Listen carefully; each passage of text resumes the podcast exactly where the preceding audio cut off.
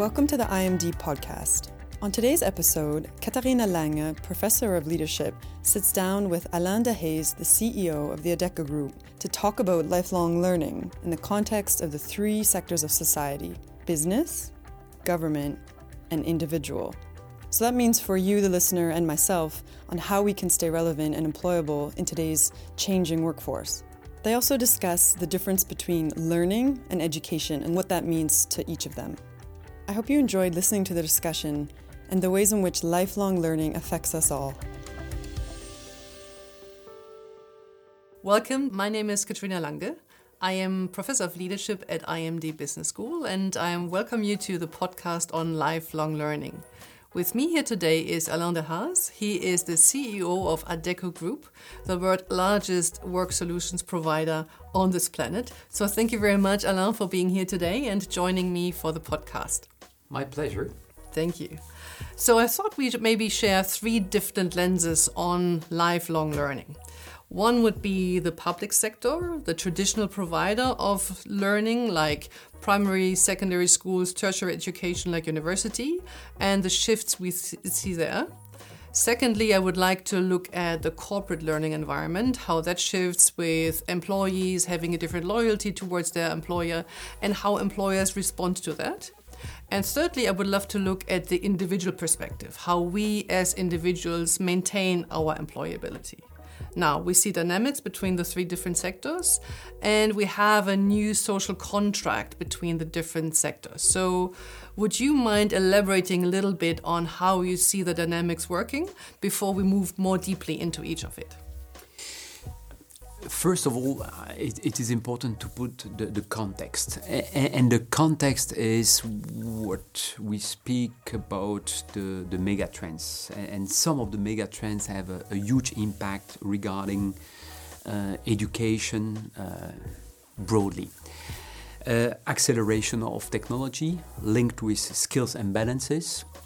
And to give some figures, people are now losing about 40% of their skills after every period of three years. So wow. basically, it means that after 10 years, you are obsolete, which gives two challenges. Uh, the first one is how, as an individual, how, as a company, but also how, how, as a government, you make sure your country, your company, and yourselves remain attractive and remain competitive uh, in the labor market, in the international competition, uh, and, and, so on. So first, uh, first uh, challenge, and second, how, especially in the education field, what kind of training, what kind of education, what kind of skills would you, would you have to provide in order to make your pupils, uh, your customers, your country uh, competitive and attractive for the future? Huge challenge on both sides. Mm -hmm. So we see Ariel Rechoy is really paying out well, saying the only competitive advantage you will have for the future will be the ability to learn, right? And all different uh, for society, for corporations, and for the individual. Exactly, and that's why we say what we should not now learn is to learn how to learn because it will be a, a, a complete journey, a complete learning expedition from the, the youth till uh, your retirement. And in the past, we were discussing about uh, sequential career. You were first studying, then you were uh, you were working, and finally you were retiring and enjoying life.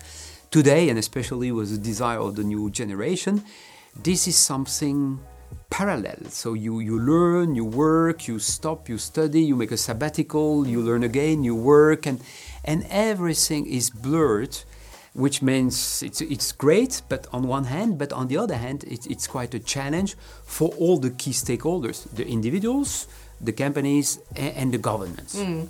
One of my great teachers, she once said, fall in love with the word effort and have the effort to learn all the while. So that's, I think, one of the things that you also remember. So maybe we, we dive a little bit more deeply into the public sector or how governments or the public hand can provide a learning that is very conducive to this lifelong learning necessity.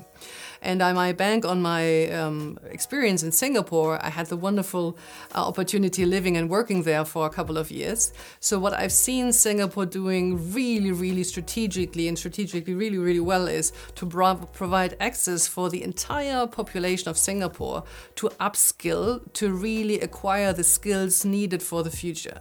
They did that in a very strategic manner with industry transformation maps. And I thought that was really a very excellent example on how a, a public hand can provide lifelong learning. Would you have other examples to share or maybe can build on that? First of all, I would say that uh, Singapore is probably the, the best practice in the world. They did it really by the book. Why? Because first they defined the strategy where they want to take the country into the future. Based on that, they translated this, this goal uh, by verticals, by type of industries. And then by industries, they define the talent type, the competence they would need to realize the strategy excellent. And, and based on that, they decided to reskill, upskill people not having the right uh, competencies to make sure that the strategy would be delivered. And what you see is that uh, the government is subsidizing between 80 and 90 percent of, of uh, the role which are in need to be upskilled and reskilled. So this is the best example, and I think uh, many countries, but not only many countries, also uh, companies and individuals can be inspired by defining the way they want to go, the talent they need to have, and how you, you, you make sure you either hide the talents you need or you produce, you reskill, you upskill the talent you need.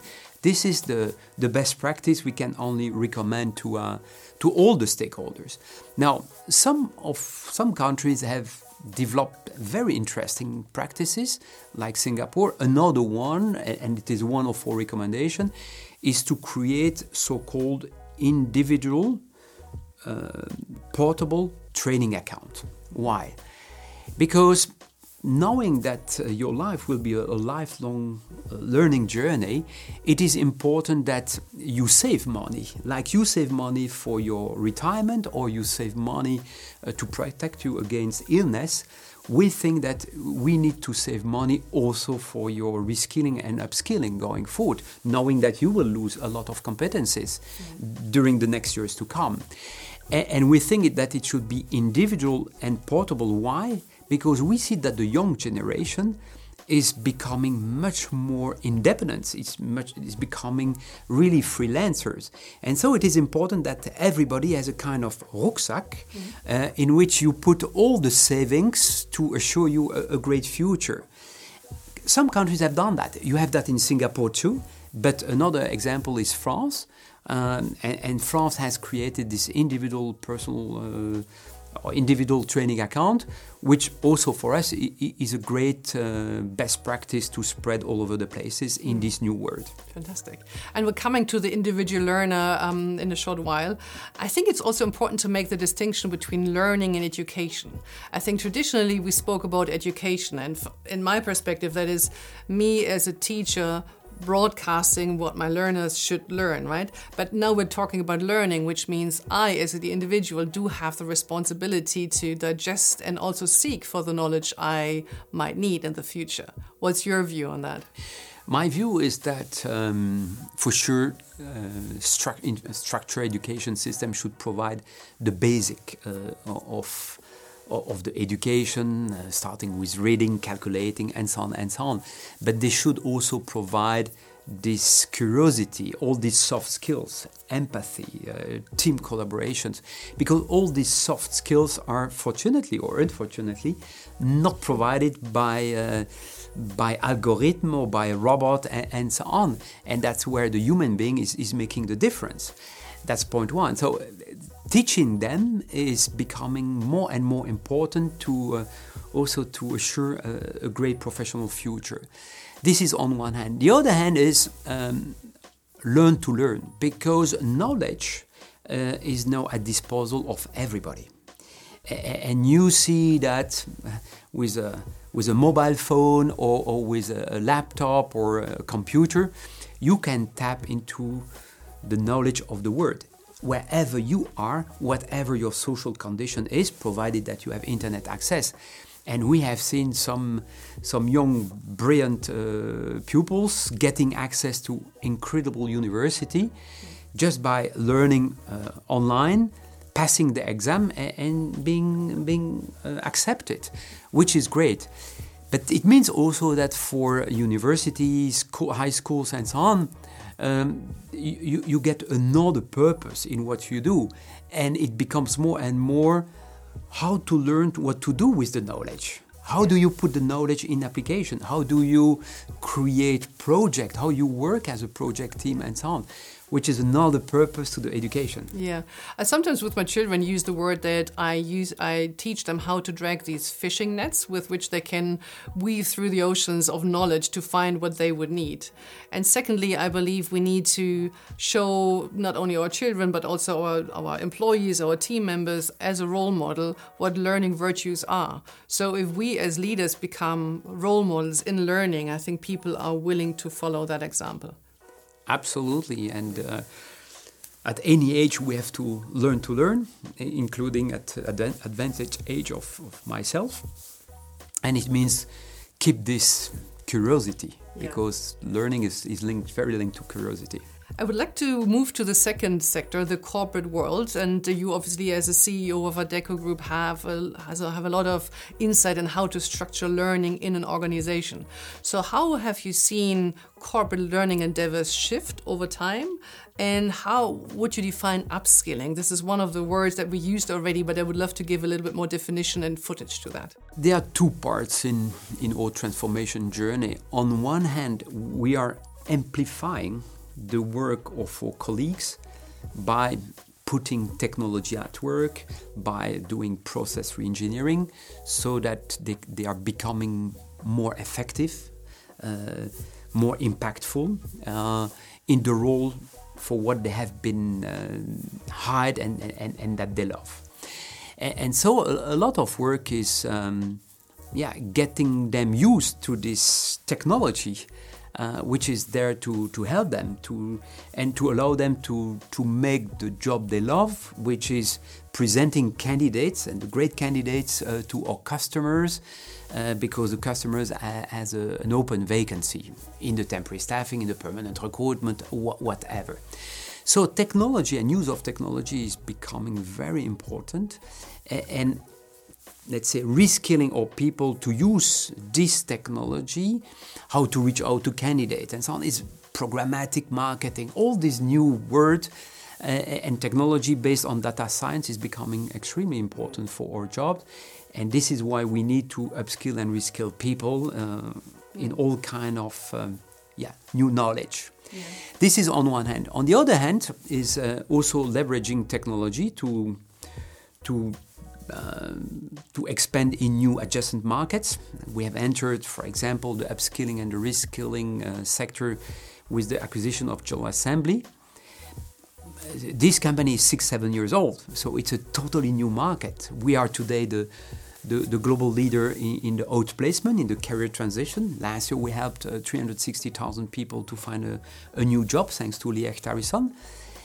And six, seven years, we were not speaking about ah, yes, we can help people to find another job, but perhaps we can also help people to find, uh, to reskill themselves, because then they, they will become very attractive either inside the company they are currently uh, working for or outside their current company, but being really attractive uh, outside. So, also for us, um, again, technology and, and, and skilling people uh, outside externally is very attractive. So if I think about and, and have a little sidestep maybe here of what the new world of work means for the companies, we see that traditional hierarchies do shift, right? Not only do traditional work uh, relationships shift in terms that they become more short term or more freelance, as you mentioned. So the lifelong employment is, is rather the exception than the rule these days. So that's one. So time changes, but also I think the nature and the structure within the company changes quite a bit. If you think, of, for example, for hospitals, if the knowledge it becomes ubiquitous and accessible to almost everyone, then those are, have a competitive advantage to do really apply, administer the drugs, for example, to the patient. So, what does that mean for the relationship of physicians, nurses in a hospital, for example? What does it mean for technical or computer savvy people in a bank versus the economists who normally would run have run it? So that might be an interesting shift in the hierarchy of world. Where I'm going there is um, not only do we need to acquire new knowledge, but also the ability and the acknowledgement that we need to change constantly, that the position that we've acquired over time might change, and that we admit that this is something where we need to change ourselves. How would you see that? I see that as um, we have two type of, of skills I was mentioning. You have the hard skills, and, and uh, especially the what we call the, the STEM skills are in high demand, and um, it's clear. But on the other hand, what is also in high demand is all the soft skills. Uh, and again, um, if you want to to remain attractive as an individual uh, in this new future of work or in this new world of work, uh, you you need to develop both uh, because otherwise, uh, yeah, you will become obsolete or you you won't be attractive uh, in, in, this market. So the hard skills, I believe, are more short-lived because they can be, let's say, provided by machines, and the soft skills, which are, I would understand, innately human, are the ones that really differentiate us from the machines. Is that what we can? Absolutely, okay. absolutely. And but unfortunately, today our education system is not really developed on, on the soft skills. If I. Yeah I don't remember to have received uh, training on creativity, on emotional uh, emotional intelligence, on uh, analytical skills, and so on and so on. It was everything indirect, but not really structured. Mm. So maybe we come now to the individual because uh, I would love to learn for me as an individual also how to prepare myself and also for my children to, to, to advise them what would they learn, right? So I uh, just to share, um, I had this leadership retreat this year in summer, and we had to think about what other characteristics of us and, and what is something that stands out. And I thought, okay, there's always someone more intelligent or more creative than I am or whatever. But there was one characteristic about myself that I discovered only recently. I thought that was pretty good because it is coachability and being curious. And I thought this attitude brought me here, and I'm pretty confident it will take me through the next journey.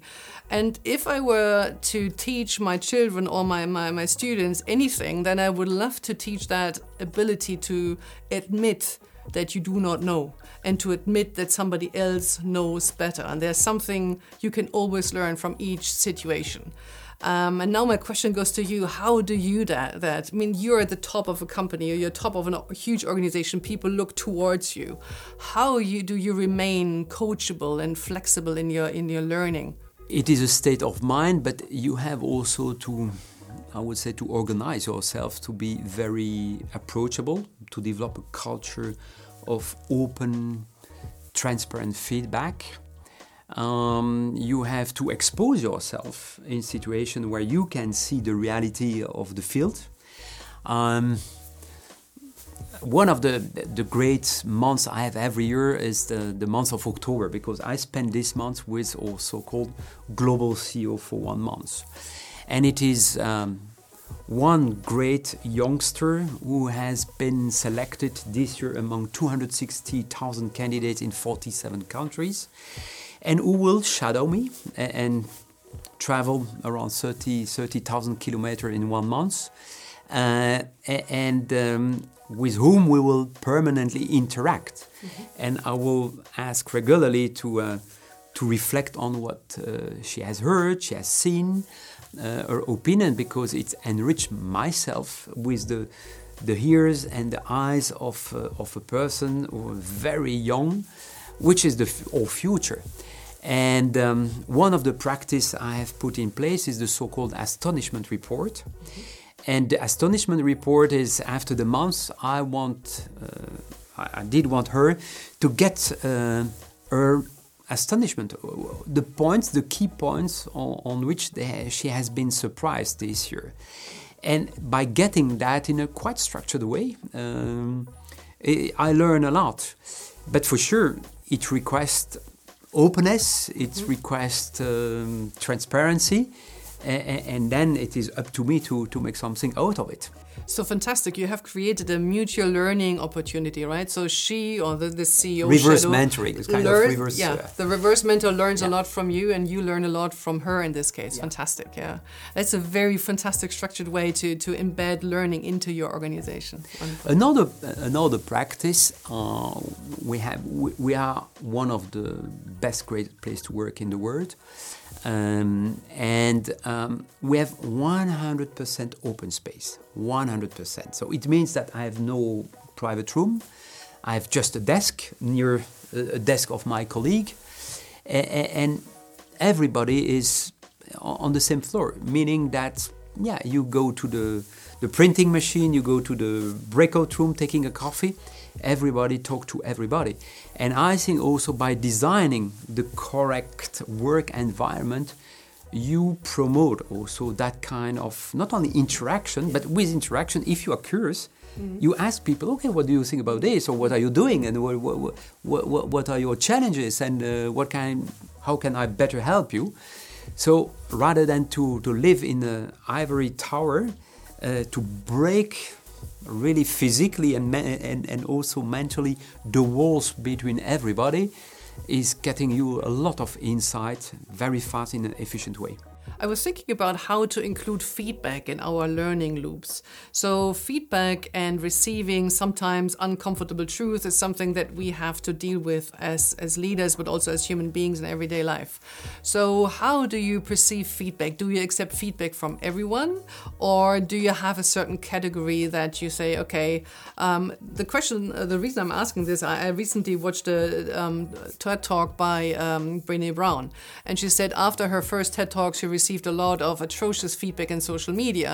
And so she decided she would only accept feedback from those who get themselves out there every single day and get their um, rear ends kicked as well. So she said those keyboard warriors she wouldn't accept, but those who are really with her, who can um, um, you know, really passionately uh, relates to being there and being out there, that one she would accept. Do you categorize feedback as well in a certain way, or do you take it regardless? No, absolutely not. Um, I have another perspective.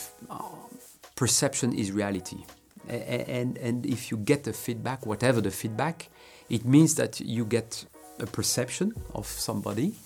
And this, this perception is for this person a reality. A- And so, and this is also for me reality. And perhaps I, I think that there is a, a bad or a good perception, but it is reality. And and feedback means that we have to, to work with that. And, and and if we think that the, the feedback is negative, we have to understand why and, and, and decide what we do.